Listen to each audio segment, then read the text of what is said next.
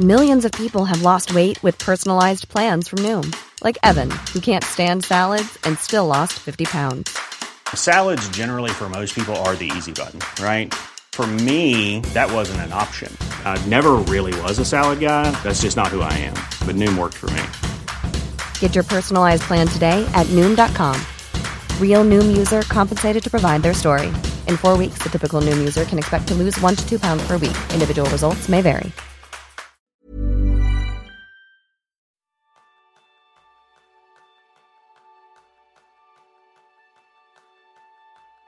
Vives una vida apasionante, llena de emociones, de constantes cambios que a veces te dan un poco de miedo. Una carrera contigo mismo en el que siempre quieres ser el primero hacerlo lo mejor posible. Ese es el tema principal del programa de esta semana, donde aprenderás cómo gestionar tus emociones mediante el autoconocimiento con Laura Rojas Marcos. Laura es doctora e investigadora en psicología clínica y de la salud.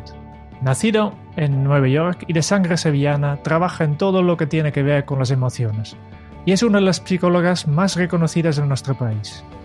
Conferenciante, investigadora, docente, autora de varios libros, entre los que destacan La familia, Somos cambio, Hablar y aprender, Laura nos brinda la oportunidad de observar diferentes aspectos de la condición humana, ha sido seleccionada entre las top 100 mujeres líderes de España y colabora con instituciones dedicadas a diversos temas sociales y de salud mental. Bienvenidos a un nuevo episodio de Kenso, el podcast donde descubrirás cómo ser efectivo para vivir más feliz. Yo soy Jeroen Sangers, maestro en lanzarme a los cambios. Y yo, Kiko Gonzalo, maestro en buscar la palabra precisa. Y la palabra precisa para Laura, bienvenida. Hola, muy buenas. Qué alegría estar aquí con todos vosotros. La verdad es que es un auténtico placer tenerte con nosotros, Laura, porque el aprendizaje que yo creo que vamos a sacar durante este podcast va a ser de los más interesantes con todo este conocimiento que, que tú tienes. O sea que vamos a por ello, ¿te parece? Me parece estupendo, pero sin olvidar que yo soy la eterna estudiante, o sea que yo siempre estoy en proceso de aprendizaje, de estudiar, de crecer y, todo lo que sea compartir para mí es desde luego un verdadero placer. Qué bien estar aquí hoy. Qué bueno. Pues la, la primera pregunta va muy directa. A mí me encanta el comienzo de uno de tus libros, que es el de la familia, de relaciones tóxicas a relaciones salas, y se titula La familia, dos puntos, el primer escenario de nuestra vida. Laura, en tu caso, ¿cuál fue el primer escenario de tu vida y qué aprendiste de él?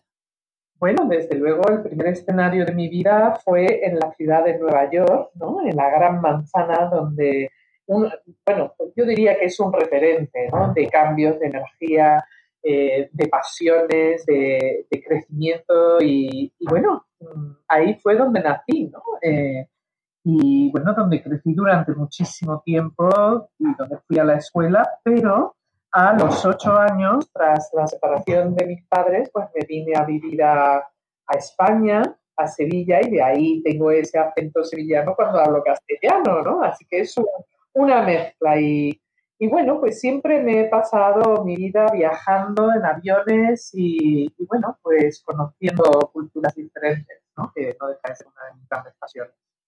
A partir de entonces comenzaste un camino que te ha convertido en ser un referente en la profesión de las emociones, Laura. ¿Siempre has tenido claro cuál era tu vocación o tenías otros sueños?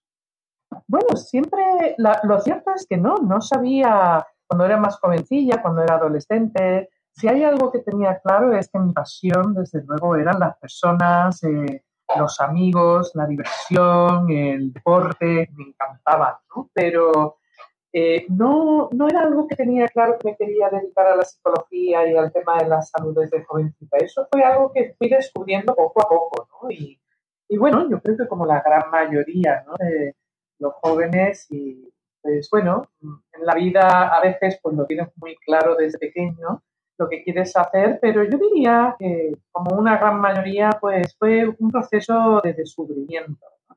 Y, bueno, siempre he tenido muchos intereses, eh, pero poco a poco eso se fue afinando y la verdad es que me siento muy afortunada porque sí descubrí lo que quería eh, hacer con mi vida y, y, trabajar en las emociones ayudando a las personas y desde luego estudiando eh, hasta mi último suspiro. Por lo menos ese es mi, esa es mi intención, ¿no? Esa es mi intención. Pues eso es algo que, que, has conseguido y lo has transmitido y lo sigues transmitiendo muy bien tanto en tus libros, tus conferencias, en tu clínica. Pero vayamos a algo que es la esencia de todo esto. Laura, ¿qué son las emociones y para qué las necesitamos en nuestras vidas? Bueno, las emociones forman una parte intrínseca y esencial de, de nuestra vida del ser humano. Al fin y al cabo, en ese primer escenario de nuestra vida, como decías al principio, pues que es la familia, para la gran mayoría, pues es donde descubrimos todas las emociones, tanto las positivas como las negativas.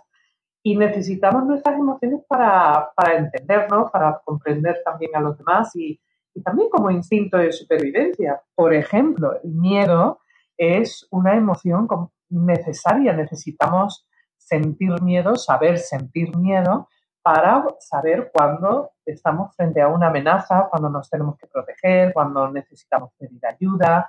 Y, bueno, luego también está la alegría, el amor, ¿no? sentir esos vínculos y, y, el saber disfrutar de un momento y de otras personas, ¿no? para sentir ese contacto. Emociones, por ejemplo, como la empatía, es fundamental para construir vínculos entre las personas. Entonces, las emociones nos acompañan desde el momento que venimos, llegamos ¿no? a este mundo hasta nuestro último suspiro. Y, bueno, nos va a ayudar siempre en las relaciones eh, y qué, decir de, las relaciones con nosotros mismos. ¿no? Eh, es una parte esencial del desarrollo también de la autoestima. Así que importante, es muy importante conocer qué sentimos, cómo se llama lo que sentimos y para poder entendernos a nosotros mismos, entender a los demás y desde luego frente a una adversidad saber qué tenemos que hacer. Me parece que podríamos dedicar a cada una de las emociones un capítulo en exclusiva contigo, pero yo creo que vamos a intentar dar ese brochazo de pintor para que nos des determinadas ideas, determinados consejos que podamos aprender más sobre ellos y luego ir profundizando más adelante cada uno de los oyentes. Hay una cosa que a mí me encanta en tu libro y es que eh, explicas un concepto maravilloso, que es que eh, dices que al final las emociones, pues hay una tendencia que, que viene, que va, eh, pero que esas primeras veces que las vivimos determinan en gran medida cómo las vamos a gestionar en el futuro. ¿Cómo podemos construir una relación sana con esas primeras veces con nuestras emociones? Bueno, la primera vez que descubrimos una emoción, ya sea positiva o negativa, desde luego eh, es un indicador, nos da información sobre nosotros mismos, ¿no? Y, bueno, el cómo gestionamos, por ejemplo, el miedo se gestiona muy diferente a cómo gestionamos la alegría, ¿no? O la serenidad.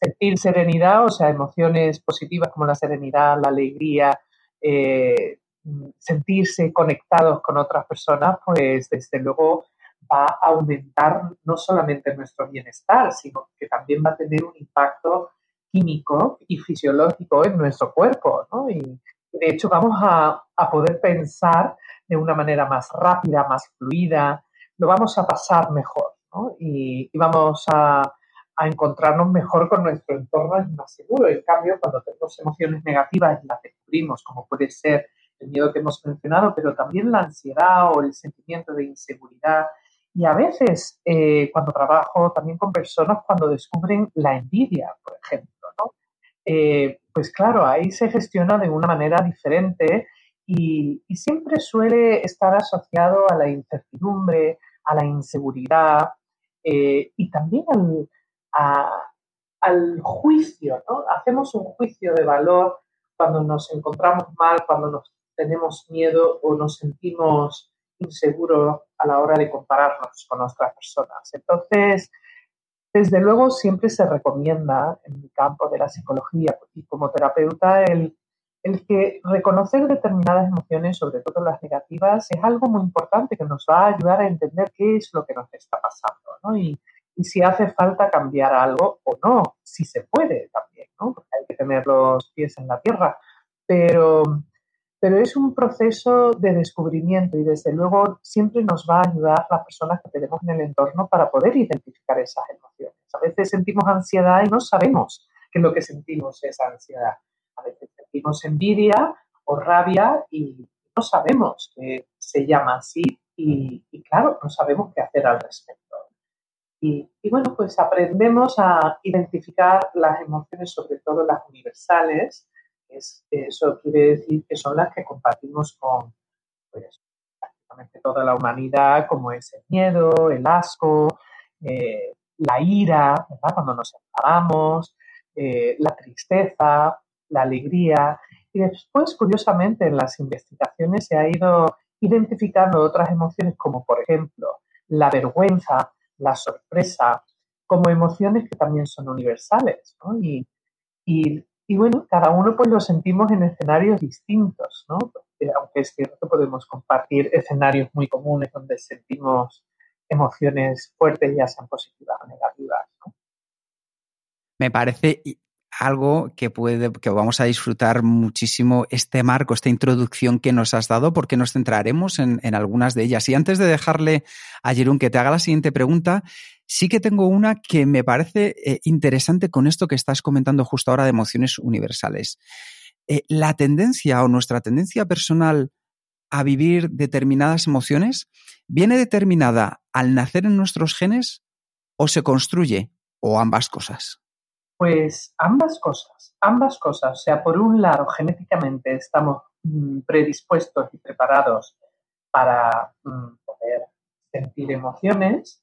Luego, por otro lado, siempre va a tener un impacto muy importante y va a influir enormemente eh, el entorno en nosotros, así como todo lo que aprendemos de las personas de nuestro entorno. El entorno tiene un papel muy, muy importante en cómo nos relacionamos con el mundo, con otras personas y desde luego con nosotros mismos, que eso no hay que olvidarse nunca, que la manera en la que nos hablamos, el diálogo interno eh, y cómo hemos aprendido a escucharnos, si es que es algo que hemos aprendido, eh, pues va a tener un impacto enormemente en las decisiones que tomamos, en cómo gestionamos la adversidad, caso es que prestar atención a esas emociones es muy importante saber cómo se llama para saber qué se puede hacer al respecto y no olvidemos que también se pueden cambiar, sobre todo de una emoción negativa podemos trabajar para convertirnos en una emoción positiva o neutra. Esto, esto, que acabas de decir a mí me resulta especialmente interesante porque al final significa que podemos gestionar nosotros también, que hay una parte que podemos controlar y trabajar sobre nuestras emociones. Eh, ¿Eso puede pasar, como decías tú, desde el primera, desde el primera vez que respiramos hasta el último suspiro de nuestra vida, Laura? Pues sí, pero siempre partiendo del momento en el que somos conscientes. Cuando somos bebés, ¿no? Eh, al mundo, pues no, no somos conscientes ni de nosotros mismos ni nada. Pero a medida que vamos, nos vamos desarrollando, pasando por diferentes etapas, ¿no? desde la infancia a, qué decir, de la adolescencia, donde se vive todo con tanta intensidad y estamos, todos pasamos por una serie de cambios, unos mejores y otros peores. Mm, sí. Eso, por supuesto, que va a tener un impacto enorme, ¿no? enorme a lo largo de nuestra vida. Pero sí, se pueden cambiar y una vez eh, que también alguien nos enseña, porque estas cosas se pueden aprender y qué bien, ¿no? Porque además cuando se aprenden y da igual la edad, da igual, no importa, todo se puede aprender. Eh, lo ideal sería desde la infancia, ¿no? Pero, pero poquito a poco, en cualquier momento de la vida podemos aprender a gestionar las emociones, a cambiarlas, a entenderlas y, bueno, a sentir que tenemos un cierto control de nuestra vida. Eh, Laura, tú dices que la familia es la mejor escuela para aprender o a manejar las emociones. ¿Nos puedes contar algo más acerca de esta idea? Bueno, desde luego la familia para la gran mayoría de las personas, que es eh, cuando venimos al mundo, es ese primer escenario de nuestra vida, es el lugar para la gran mayoría donde aprendemos sobre esas primeras emociones, eh, el sentirnos seguros, protegidos, donde aprendemos sobre el amor, pero también aprendemos sobre la rivalidad, sobre el miedo a ser abandonados, el miedo a la soledad o incluso el miedo a la oscuridad. Eh, también es cierto que es en ese entorno y durante los primeros años de vida donde descubrimos quién somos y el impacto que también tenemos en nuestro entorno, porque no solamente es el entorno que tiene un impacto en nosotros, sino nosotros también influimos en nuestro entorno. Y cuando aprendemos a gestionar las emociones, también descubrimos que a partir de cómo nos comunicamos, que es ahí donde aprendemos sobre la comunicación, cómo comunicarnos, qué comunicar y cómo utilizar no solamente las palabras, sino también el lenguaje no verbal, eh, desde la mirada, desde los gestos, desde un gesto de cariño, como desde un gesto de desprecio. Y, y, claro, esos primeros años de vida pues marcan una enorme diferencia y, y, es algo que desde luego las personas que deciden ser padres, eh, pues que sea algo que, que presten atención, ¿no? sin obsesionarse, ¿no? Es importante la naturalidad y, y, el ser auténtico, pero, pero el fluir, ¿no? El fluir que es algo que nos gusta tanto. ¿no? Hablando de familias, existe el, el mito de, de, la familia perfecta y creo que, que este no existe. Pero sí que hay familias que son felices. Sí, sí. Y mi pregunta para ti es, ¿qué elementos compartidos has encontrado en estas familias felices? Bueno, pues como decías, primero no existe la familia perfecta porque partiendo de la idea mmm, de que el ser humano es imperfecto, todos somos imperfectos, por lo tanto siempre cometemos errores, eh, tenemos nuestras emociones fluctúan, podemos tener un mal día, podemos tener una mala racha o podemos estar enfermos, ¿no? O sea, ahora bien, ingredientes fundamentales para eh, que la dinámica familiar y las relaciones familiares sean positivas y constructivas. Uno es muy importante el respeto. El respeto al individuo, el respeto a las normas ¿no? y a las reglas pues, que se hayan eh, impuesto y cada familia pues tiene sus normas y sus reglas y, y los por qué se hace lo que se hace. ¿no? Eh, el respeto a la comunicación, a las opiniones eh, distintas, ¿no? El, el, aprender a gestionar los desacuerdos, el aprender a respetar la autoridad, ¿no? Y la autoridad eh, quiere decir que los padres evidentemente tienen una responsabilidad sobre la gestión del tiempo y la organización y la estructura familiar. El respeto a la propiedad privada, ¿no? porque aunque todos podamos vivir en un contexto, en un hogar, más o menos grande o pequeño, no importa, eh, pero el tener en consideración al otro, el tono de voz, cuáles son los mensajes que utilizamos, si queremos algo de alguien, palabras como por favor, gracias, el pedir permiso y el no dar por hecho, evidentemente va a ayudar a que las relaciones sean mucho más positivas. ¿no? Eh, todo lo que tiene que ver con tener en cuenta al otro, pero sin perder la propia identidad, siempre va a ayudar a que las relaciones pues fluyan mejor. Por otro lado, no hay que olvidar que aunque una familia eh, en general se pueda definir como una familia que tienen buenas dinámicas o dinámicas saludables, eso no quiere decir que no haya conflictos, malestares o situaciones de crisis, pero sí se ha encontrado que esas familias saben gestionar esos momentos de dificultad. No es que los problemas no existan, porque todos tenemos problemas, pero el cómo se gestionan esos problemas eh, o esas dificultades eh, pues se hacen de una manera constructiva, de una manera proactiva y desde la paciencia. En tu caso, Laura, tu padre ha desempeñado el papel principal de, consejero y mentor, y que se plasmó en tu libro Hablar y Aprender, Conversaciones con mi padre. Desde los ojos de Laura Rojas Marcos, ¿quién es Luis Rojas Marcos?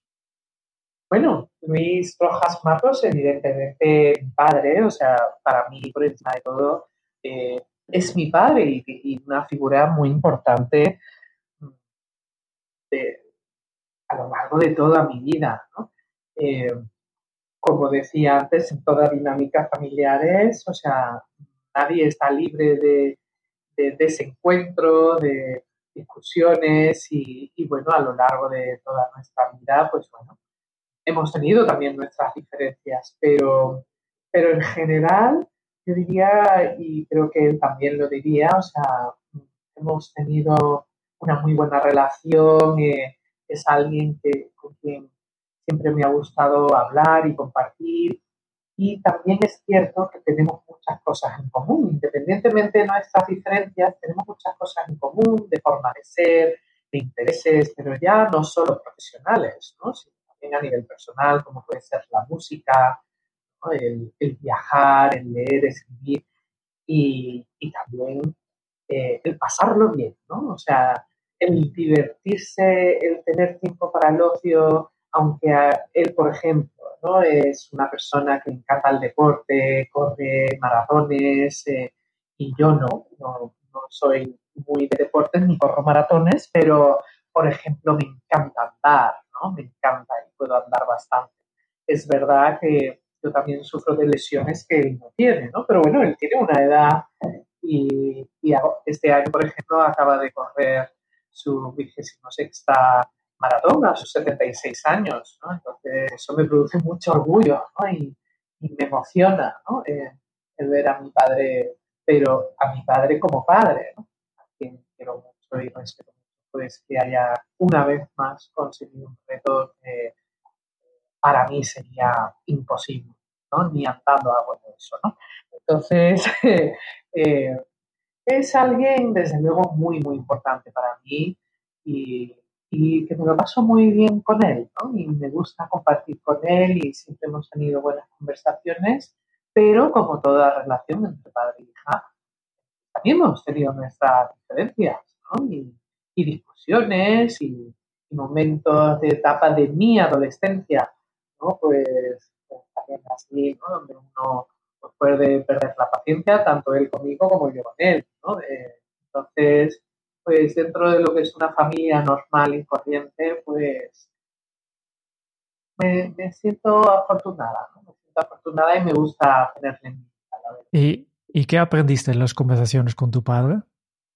Ay, que aprendí con él y, y, no solamente que aprendí, sino que sigo aprendiendo, ¿no? Eh, me gusta mucho compartir con él como lo pasamos bien, pues he aprendido muchas cosas, pero por ejemplo a nivel profesional y desde que soy muy niña, eh, hay una serie de mensajes que tanto yo como mis hermanos, eh, que somos cuatro, hemos escuchado, eh, pues por ejemplo el esfuerzo, la importancia del esfuerzo, la importancia de, de trabajar, eh, dar lo mejor que puedes y desde luego si encuentras tu propósito, un trabajo, una profesión que te gusta, que te apasiona, mm, como lucha por muy difícil que sea, eh, es alguien también he aprendido a cómo afrontar el miedo, ¿no? Y los momentos difíciles de la vida. La verdad es que ahí también me ha dado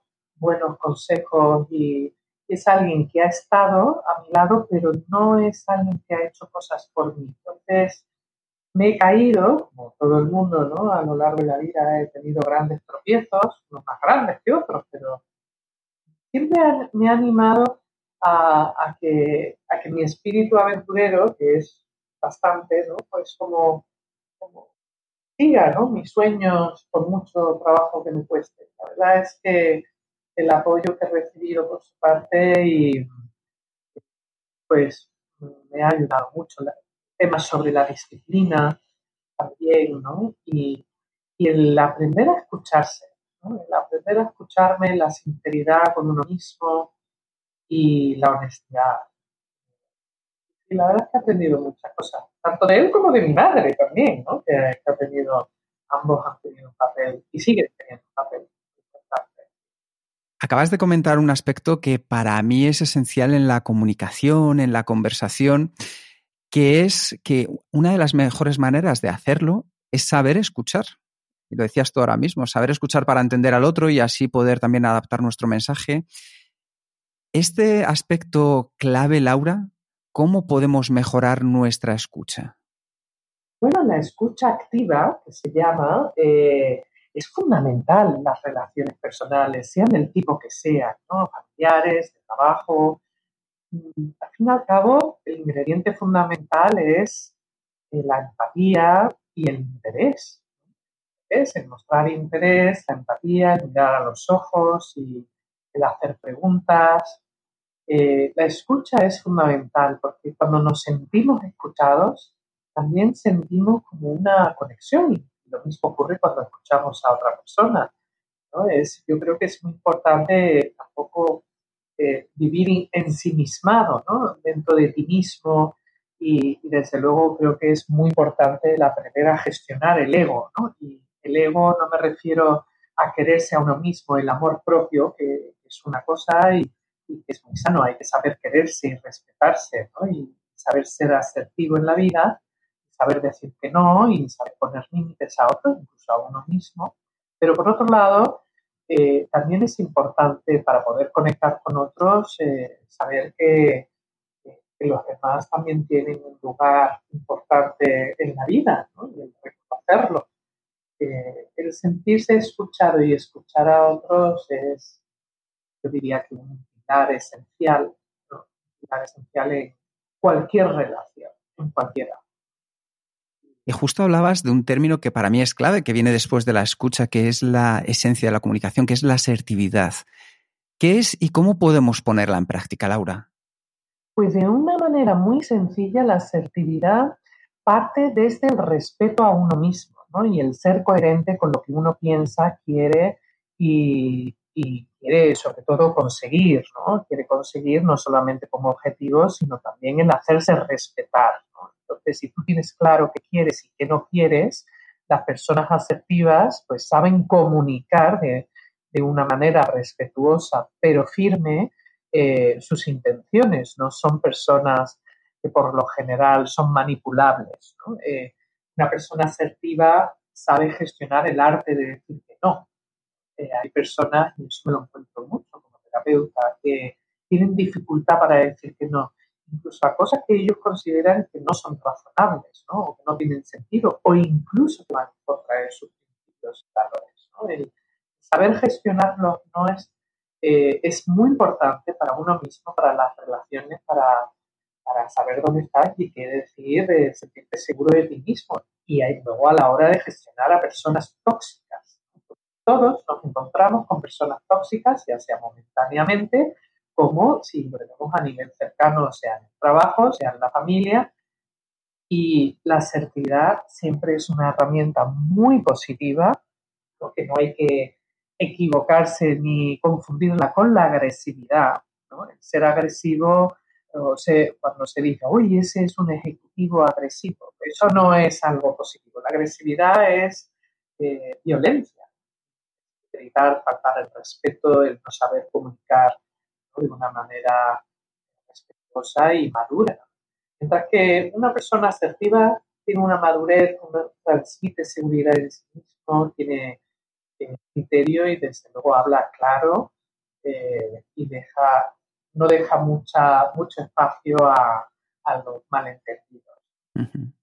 Una palabra tan importante y tan positiva cuando es bien utilizada como es el no, que es clave en la asertividad también por lo que decías de exponer al otro, respetar al otro, pero respetarnos también a uno mismo, marcando esos límites, ¿por qué nos cuesta tanto dominarla y cómo podemos hacer para ponerla en práctica de una manera sana?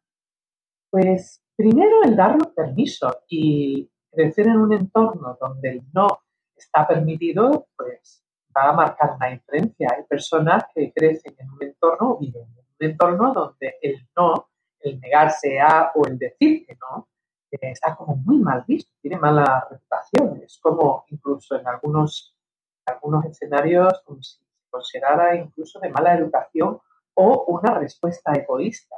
Y eso es un problema. Eso es un problema porque no es cierto. ¿Cómo podemos aprender a ser asertivos? La primera regla es saber qué quieres y qué no quieres. ¿Qué estás dispuesto a hacer y qué no estás dispuesto a hacer? ¿Qué te compensa, qué no te compensa? Hasta dónde estás dispuesto a ceder en algo, en toda negociación, sea lo que sea, desde la familia un adolescente pidiéndole a sus padres que quiere salir hasta más tarde, ¿verdad? Eh, todo es una negociación. Y entonces el aprender, esos padres, aprender y saber que no es tan importante como ese adolescente eh, que aprenda a decir que no cuando esté con un grupo de amigos y, por ejemplo, escenarios muy comunes se le ofrece algún tipo de sustancia, sea droga o alcohol, ¿no? O sea, que se sienta seguro eh, es muy importante. Mm, por otro lado, el decir que no no es un acto egoísta, es una forma de comunicación, de marcar límites y, es bueno que la gente sepa dónde te sitúas y cuál es tu posicionamiento frente a determinadas situaciones. Y, pero claro, para eso es esencial que tú lo tengas. Hay personas que, que piensan que comunicarse de manera correcta es ser extremadamente sinceros y soltar todo lo que llevan dentro. Yo desde luego no soy uno de estos. Em, y tú tienes una palabra que me encanta para ello, que es sincericida. ¿Qué es y cómo podemos sacar fruta de ella?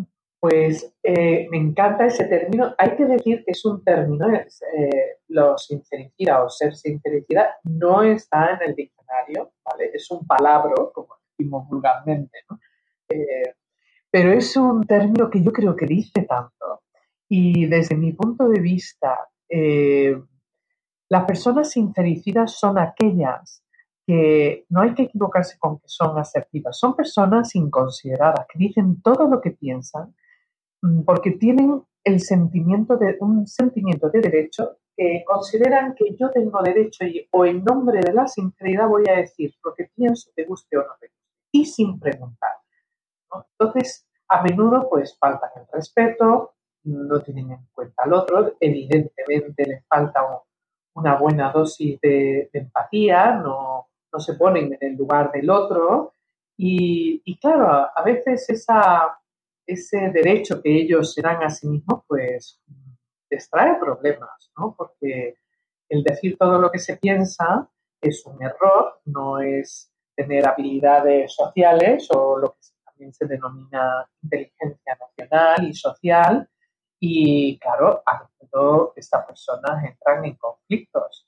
Lo que a mí me, por ejemplo, es algo que me llama mucho la atención a nivel profesional es que cuando trabajo con personas que son sincericidas o en mi vida personal me cruzo con ellas, esas personas muchas veces no son conscientes de que lo son y no pueden entender por qué los demás se irritan con ellos o quieren mantener una cierta distancia, ya no quieren ser amigos o incluso colaborar con ellos profesionalmente.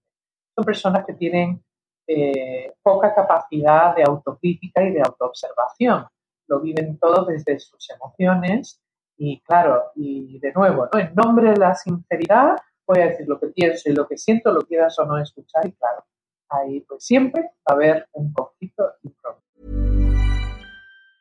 When you're ready to pop the question, the last thing you want to do is second guess the ring. At Bluenile.com, you can design a one-of-a-kind ring with the ease and convenience of shopping online. Choose your diamond and setting. When you find the one, you'll get it delivered right to your door. Go to Bluenile.com and use promo code LISTEN to get $50 off your purchase of $500 or more. That's code LISTEN at Bluenile.com for $50 off your purchase. Bluenile.com code LISTEN. Hiring for your small business? If you're not looking for professionals on LinkedIn, you're looking in the wrong place. That's like looking for your car keys in a fish tank. LinkedIn helps you hire professionals you can't find anywhere else, even those who aren't actively searching for a new job but might be open to the perfect role. In a given month, over 70% of LinkedIn users don't even visit other leading job sites. So start looking in the right place. With LinkedIn, you can hire professionals like a professional. Post your free job on linkedin.com slash people today. No solo es importante lo que decimos, pero también eh, lo que pensamos, porque somos lo que pensamos, lo que nos decimos. Y las palabras aquí juegan un papel determinante, y tanto en, yo creo que en positivo como en negativo, en especial para la autoestima. Y tú explicas que antes de hablar de autoestima es hablar de autoconcepto. ¿Qué es para ti el, autoconcepto? Bueno, eh, el autoconcepto, o sea, cuando hablamos de autoconcepto y autoestima, que están los dos muy vinculados, directamente relacionados, son dos conceptos como si fueran hermanos, ¿no? Eh, el autoconcepto es cómo mm, identificamos de manera objetiva nuestras características. ¿no? El auto, que es el yo, y el concepto. ¿Qué soy? ¿Cuáles son mis cualidades? ¿Cuáles son mis defectos? ¿Cuáles son mis virtudes? Eh, fortalezas y, debilidades? ¿Quién soy y cómo soy? ¿no? De manera objetiva. ¿Soy una persona abierta? ¿Soy una persona retraída? Eh, tímida? Mm, ¿Sincericida? ¿no? Eh, entonces son características objetivas. Y a partir de esas características, de ese autoconcepto, pues vamos a tener una reacción. Nos podemos gustar más o menos. Hay cualidades de uno mismo que a uno le puede gustar más, que la siente orgulloso, y hay otras pues, que las vemos como un defecto que nos puede despertar vergüenza o frustración, incluso ira hacia uno. Entonces, el autoconcepto, que se basa en eh, características objetivas de nosotros mismos, va a provocar unas emociones. En el autoconcepto, ¿cómo se va construyendo? Pues así como la autoestima, que también ambos se van desarrollando conjuntamente desde los primeros años de nuestra vida, parten de lo que nos dicen las personas de nuestro entorno de cómo somos.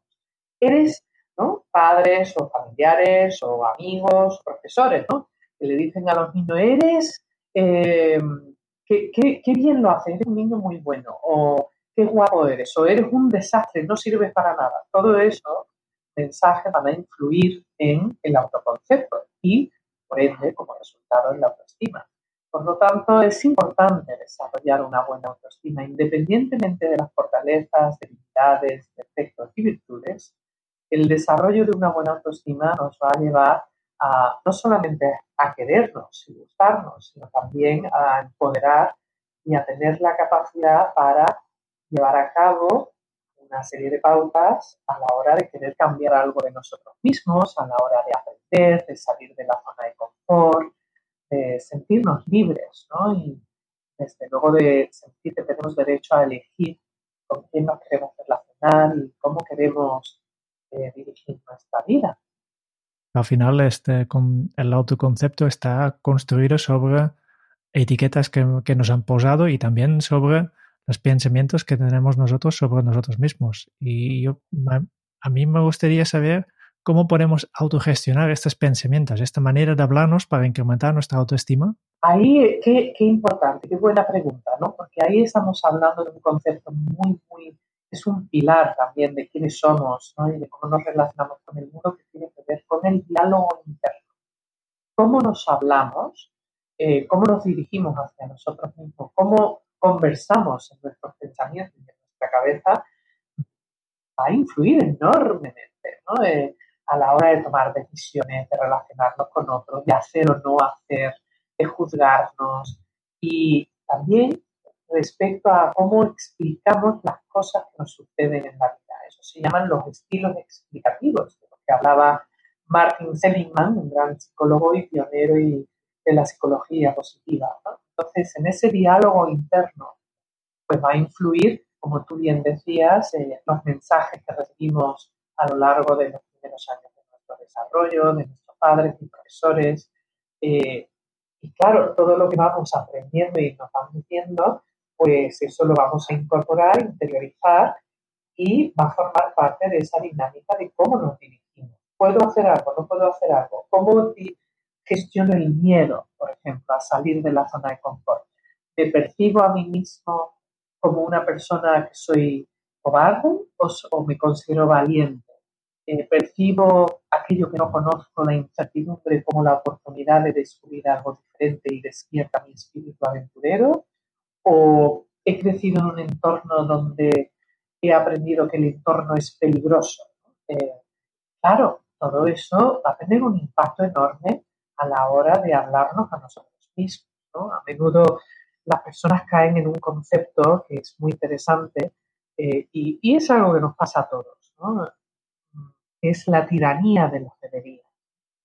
Eh, ¿Qué es la tiranía de los deberías? Pues es esa tiranía que a veces tenemos con nosotros mismos, incluso con otras personas, que es una forma de comunicación donde el diálogo interno con otros es desde lo que tendríamos que haber sido. Hay un yo ideal, un concepto ideal, y entonces competimos con ese ideal. Pero ¿qué pasa? Que la realidad como seres imperfectos, con errores, defectos, limitaciones, pues eh, caemos en ese diálogo como yo debería haber conseguido, debería haber dicho o no debería haber hecho.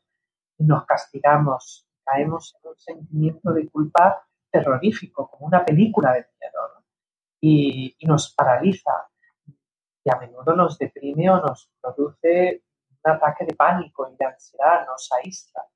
Eh, hay que tener mucho cuidado con esas tiranías de los deberías, porque eh, puede ser un motor destructor de la autoestima sobre todo a la hora de gestionar la adversidad, los problemas, porque nos, nos paraliza. Y eso frente a un problema, frente a una crisis, donde se requiere movimiento y acción y determinación, tomar decisiones, pues lo último que necesitamos es quedarnos paralizados en el miedo. Muy interesante todo esto. Para cambiar un poco de tema, el Foro Económico Mundial de Davos publica las habilidades que consideran que serán más importantes para el futuro del trabajo. Y yo tengo dos preguntas para ti, para, para ver qué opinas desde tu experiencia. Primero, ¿cuáles consideras que son las emociones esenciales para el futuro que nos aguarda? Y después, ¿qué habilidades clave tenemos que aprender para gestionar esas emociones? Bueno, eh, emociones clave, desde luego, de cara al futuro, en un futuro cambiante cada vez, ¿verdad? Más rápido, ¿no? Por ejemplo, con el mundo digital, con las nuevas informaciones y también el aprender a gestionar pues toda esta información y el estrés pues requiere de nosotros que tengamos emociones asociadas pues no solamente a la ilusión y a, a al saber y aprender a gestionar el estrés, pero también aprender a salir de la zona de confort.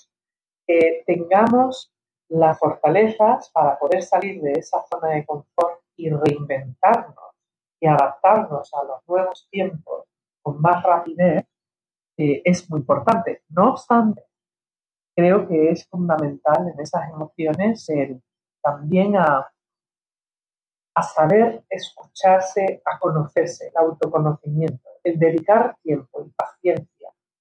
Y, de una manera pausada a el saber gestionar los tiempos, los compromisos, las relaciones humanas, evidentemente yo diría que cada vez es más importante. Y sobre todo, algo con lo que me estoy encontrando yo y mis compañeros de la profesión es cada vez nos encontramos a más personas que no saben desconectar, desconectar del ruido, desconectar de la gente, del trabajo, de la información, el aprender a, vivir en calma, a saber qué tengo que hacer para eh, sentir serenidad, para poder respirar, para conectar con mi cuerpo eh, y desde luego con las personas de mi entorno y las familias. ¿no? Aprender a gestionar la tolerancia a la frustración eh, y desde luego los silencios. Sé que he dicho muchas cosas, pero es que me parece un tema tan fundamental y tan interesante, sobre todo porque cada día eh, me encuentro a más personas que caen en depresiones y en trastornos de ansiedad porque precisamente no saben gestionar algunos de estos puntos que he mencionado, ¿no? y me parece una buena oportunidad compartir. Yo creo que es importante todas estas cosas porque vivimos en una sociedad que está cambiando cada vez más rápido y esto a veces nos cuesta un montón. Y por eso me gustaría saber qué relación existe entre sentirnos felices y nuestra capacidad de adaptarnos a los cambios. Pues desde luego ahí hay una relación directa. ¿no? Las personas que tienen no solamente la capacidad para adaptarse a los cambios que se les presentan, sino que conocen su ritmo, el ritmo que necesitan ellos para poder adaptarse a esos cambios y dos, que saben reconocer esos cambios. ¿Qué quiero decir con reconocer o identificar esos cambios? Bueno, pues partiendo de la idea de que hay tantos tipos diferentes de cambios que cuando, por ejemplo, nos encontramos frente a un cambio esperado, pues lo vamos a gestionar de manera diferente a un cambio repentino e inesperado.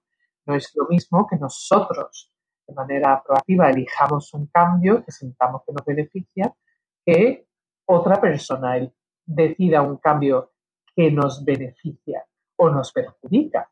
A veces no sabemos qué tenemos delante nuestra. Entonces, para la felicidad eh, necesitamos entender qué tenemos delante y a veces necesitamos saber y conocernos para saber qué es lo que nos hace falta para comprender, porque es que todos tenemos nuestro proceso de aprendizaje. El aprender a aprender es fundamental, el dejarse aprender. ¿Me explico? O sea, ese proceso, cada uno tenemos un ritmo. Cuando conocemos nuestro ritmo, como le digo muchas veces a los estudiantes, ¿no? Cada uno tiene su ritmo cada uno pues tenemos asignaturas que nos resultan más fáciles y otras más difíciles. En vez de enfadarte contigo mismo, pues dedica la energía y el tiempo que necesites para poder sacar y conseguir tu objetivo, que es aprobar. Mucho de lo que has compartido hoy con nosotros, Laura, nos lleva a dos emociones esenciales en torno a las que ha girado nuestra vida, el miedo y la felicidad. ¿Qué son para ti? ¿Cómo definirías cada una de ellas? ¿Y cómo podemos convivir mejor al tenerlas tan presentes?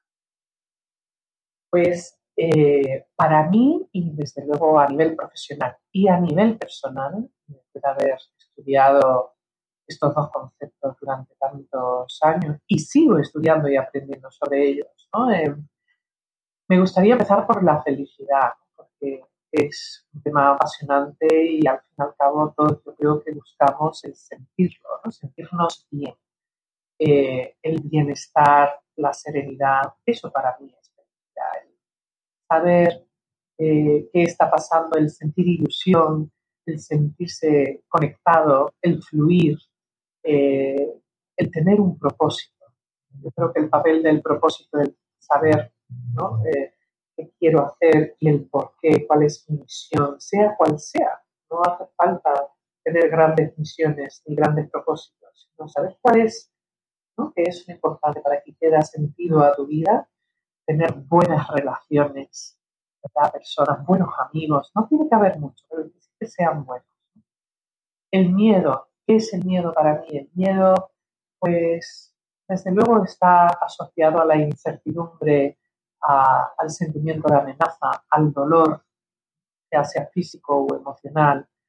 Eh, la soledad también creo que está muy asociada al miedo. Eh, como terapeuta a menudo veo que muchas personas, o todos, ¿no? en algún momento dado de nuestra vida, cuando nos hemos forzado a tener que afrontar una dificultad, desde dar una mala noticia, como eh, el perder algo o alguien produce miedo.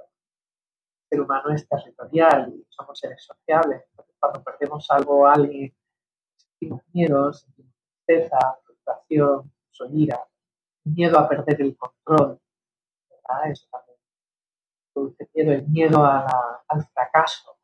En una sociedad donde, hay mucho ego y narcisismo y, lo podemos ver en las redes sociales. ¿verdad? Miedo a que la gente sepa que no me siento bien o, que no soy feliz o que no confío en mí mismo. Ahí también hay una ocultación. Eh, hay muchos tipos de miedo. de, hecho, hay un libro que me gusta mucho eh, de José Antonio Marina eh, que se llama La anatomía del miedo, que me parece muy útil, que está como muy bien explicado muchos tipos de miedo y evidentemente la psicología el miedo es un pilar a veces nos atrapa, pero no hay que olvidar que necesitamos poder sentir miedo, porque eso a la vez nos abre los ojos. Pues yo creo que vamos a ir terminando, pero hay algo que es muy interesante cuando salga este podcast, cuando esto, los oyentes lo estéis escuchando, estaremos a las puertas de la Navidad y muchos de vosotros lo estaréis celebrando en familia, donde se juntan esos momentos felices, algún momento de tensión o peor, y recuerdos de los que, como hablaba muy bien Laura, de los que ya no están. En este caso, Laura, ¿qué nos recomiendas para tener una feliz Navidad? bueno, desde luego, si es posible pasarlo con personas eh, con los que uno tiene una buena relación, ahí yo empezaría por ahí. La Navidad, las fiestas, ¿no? Eh, eh, representan cosas muy diferentes para cada persona, ¿no? Y no todo el mundo lo pasa bien. El que no lo pasa bien, el que no le gusta esta fecha, pues intenta pasarla lo más tranquilo posible, eh, mantener los compromisos al mínimo, porque todos al final tenemos compromisos, ¿no? Si uno se ve obligado y forzado, ¿no? que uno de esos compromisos es pasarlo con familiares o compañeros de trabajo, incluso entornos sociales que no le apetece o no puede soportar, ¿no? pasan fatal, pues bueno, eh, a veces pues sí, tenemos que cumplir con una serie de cosas, pues estar lo mínimo, intentar intercambiar eh, ese rato pues, con personas eh, las, las, menos tóxicas posible. Con el alcohol hay que tener cuidado ¿no? y, y algunos temas de conversación, ya sean del fútbol, de la política, ¿no? de maneras de percibir las cosas, las noticias, o sea, elegir uno las batallas y uno tampoco tiene que aprovechar ese momento ¿no? para reivindicar ¿no? Eh, un sentimiento, una idea, una opinión. No merece la pena. Creo que es importante utilizar la inteligencia para elegir bien las batallas y, como le digo a muchos pacientes, ¿qué tal si surfeamos? ¿no? Cogemos nuestra tabla de surf imaginaria, nuestro impermeable mm, invisible. Eh, que nos protege y que ante situaciones desagradables nos mantengamos al margen y por otro lado disfrutar de los buenos momentos y, disfrutar de ellos y también intentar provocarlos, ya sea estar tranquilo en casa, desde no salir, no hace falta eh, poner decoraciones, no hace falta gastarse mucho dinero eh, y bueno, que cada uno pues también elija de una manera asertiva cómo quiere gestionar. ¿no? Ser reactivo, puede ser proactivo. Ese desde luego es mi me parece un consejo genial. Y para terminar ya esta entrevista, solo nos quedan dos cosas. El primero que, hacemos con todos los entrevistados es un cuestionario, Kenzo. Son 10 preguntas rápidas. ¿De examen? De examen, no, no, no de examen. Simplemente para, para conocerte aún un poco mejor.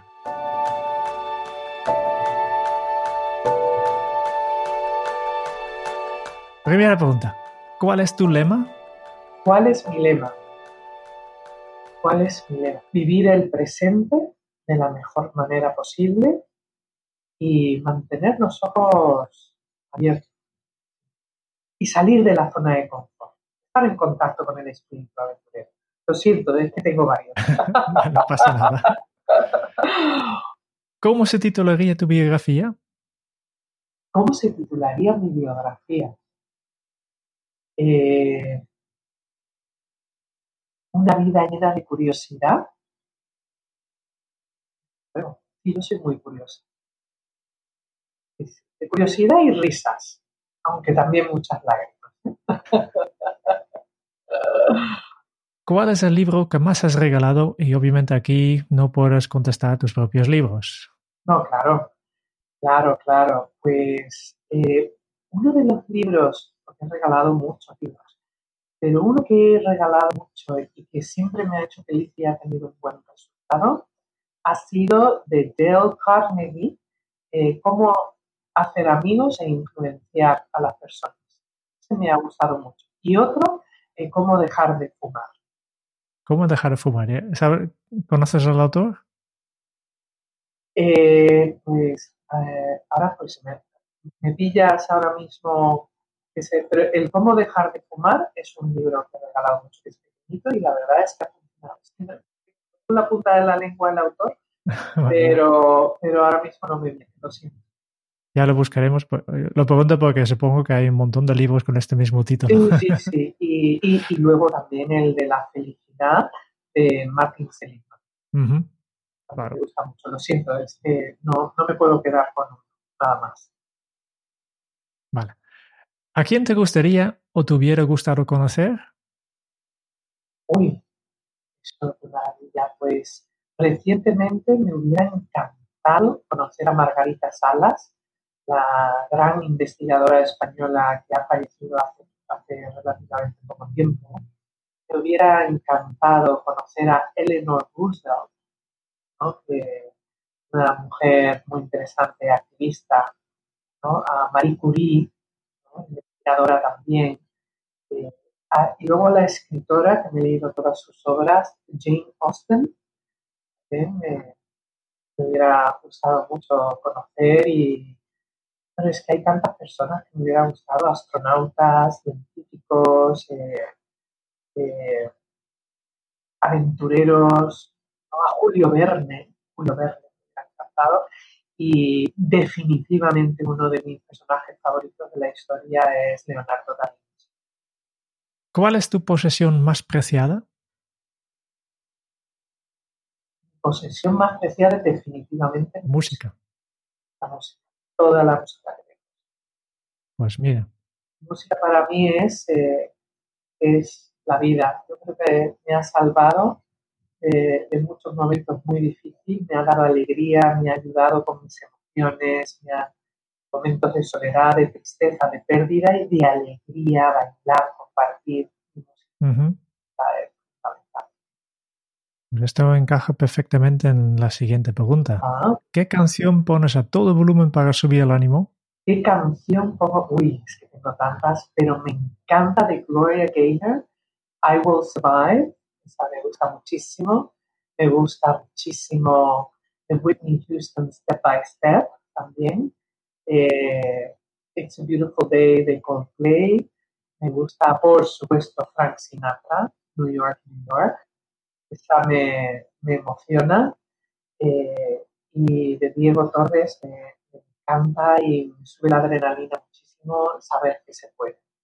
El de Esperanza, de la canción. ¿Cuál ha sido la pregunta más interesante que te han hecho? La pregunta más interesante que me han hecho. Pues ahora mismo ahí tengo que decir que tendría que, pensar mucho, pero yo creo que más que interesante, pero que eso es realmente, no es tan interesante, sino un reto para mí, cuando me han hecho pensar sobre mí misma de retos y dificultades, ¿no? Me, obliga a mirarme dentro y, ponerme en contacto con mi humanidad y, con mis errores y, me ayudan a pensar, ¿no? Y sobre todo para ser mejor persona. ¿Qué se te viene a la cabeza cuando piensas en la felicidad? Serenidad. Y diversión y risas, pero sobre todo ¿Qué película volverías a ver cada año?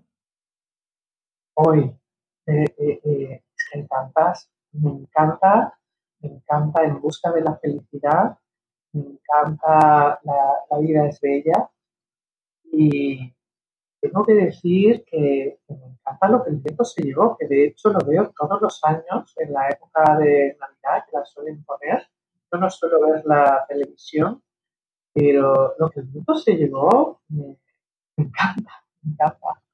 Sí, sí, eh, hay tanta información ahí, pero yo diría que son me encanta que, que nos dones varias respuestas para cada pregunta, ¿no? Sí, es que tengo que confesar que, que frente a esas preguntas siempre me, resulta tan difícil responder a una nada más porque de repente es como que se me abren las compuertas y además lo siento, ¿no? Como en el pecho, que se me abren las compuertas y, y si, no puedo decir solo uno, ¿no? No, no, no puedo, no puedo, porque hay muchas cosas que me suben el pulso y me, ilusionan. Vale, nos queda una pregunta sola. ¿Ah? Si tuvieras que dejar un mensaje en una cápsula para tu yo del futuro, ¿qué le dirías? Ay, para mí yo del futuro, eh, que no me rinda, que no me rinda. Aquí sí que hay solo una respuesta. Perfecto. con esto ya, sí, con esto ya vamos terminando. Solo quiero una cosa más, que es eh, un breve resumen de todo lo que hemos podido aprender de, de ti, Laura, en, en esta entrevista. Laura vivió su primer escenario de la vida en la Gran Manzana, un referente de pasiones y de crecimiento, un continuo aprendizaje que la ha llevado hasta aquí. Una mezcla con su pasión sevillana por el proceso de descubrimiento por las personas, por trabajar en las emociones ayudándonos. Laura nos ha enseñado que las emociones forman parte intrínseca de nuestra vida y la importancia a saber qué sentimos y ponerle nombre. La convivencia para ello es clave. Al ser seres humanos somos seres sociables, emocionales y necesitamos relacionarnos con los demás para poder sobrevivir. Porque cuando hablamos de convivencia, estamos hablando de compartir energía, de compartir emociones, de compartir sueños, de compartir un espacio. Y es el espacio del entorno familiar nuestro primer escenario de convivencia en nuestras vidas. Es donde vamos a aprender y donde hemos aprendido a convivir, a compartir, a gestionar esas emociones que forman parte de nosotros. Y si a eso conseguimos añadirle los ingredientes esenciales de una familia feliz, que son respeto al individuo, a las normas, a la comunicación, a la propiedad privada, a tener en cuenta al otro sin perder la propia identidad, nos acercarán más a ese objetivo que buscamos. Y para ello es clave la comunicación con sus pilares fundamentales. Por un lado, la escucha activa, a través de la empatía y del interés genuino por el otro al mirarle a los ojos. Porque cuando nos sentimos escuchados, sentimos esa conexión. Y gracias al otro pilar de la comunicación, que es la asertividad. La asertividad, ese arte de saber decir que no y sentirse cómodo con ello para evitar convertirnos en sincericidas. Las personas asertivas saben lo que quieren, saben lo que piensan y se toman el tiempo para pensar y decidir y actuar en consecuencia. Laura nos ha mostrado la relación entre el autoconcepto y la autoestima. El autoconcepto, que es esa manera objetiva en la que nos percibimos y donde percibimos e identificamos esas cualidades que tenemos, nuestras fortalezas, nuestras debilidades, nos mostramos la respuesta a la pregunta ¿qué somos? Y es a partir de cómo nos vemos de esas cualidades y características del autoconcepto que hacemos una valoración emocional al respecto, un mensaje que va de la mano de la autoestima.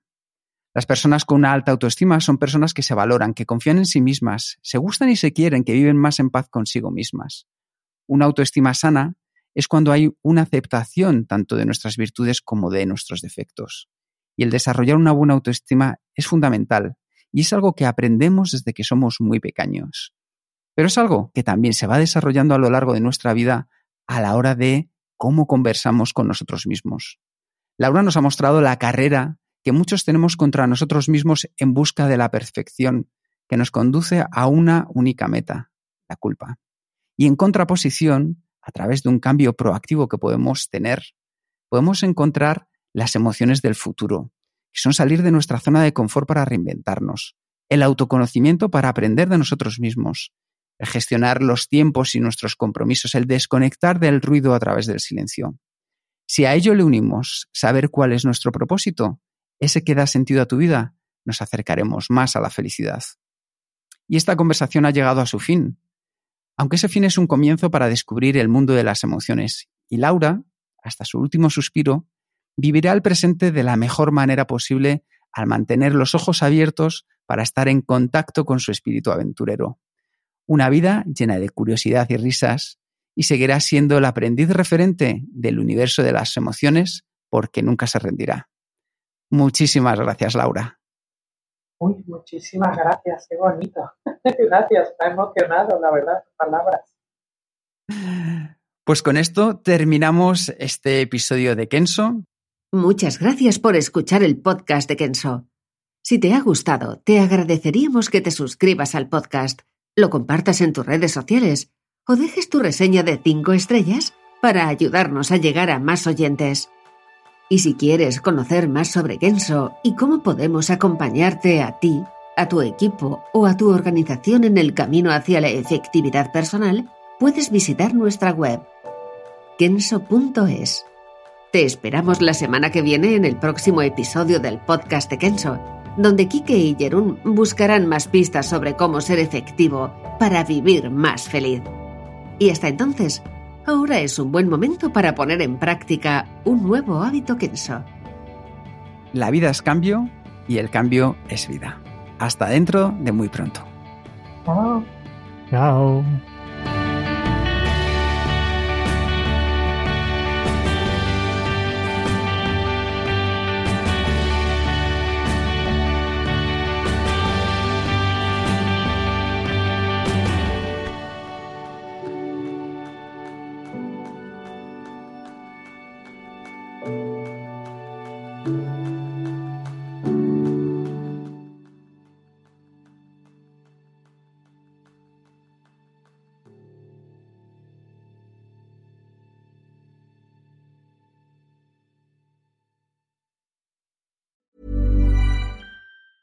Planning for your next trip?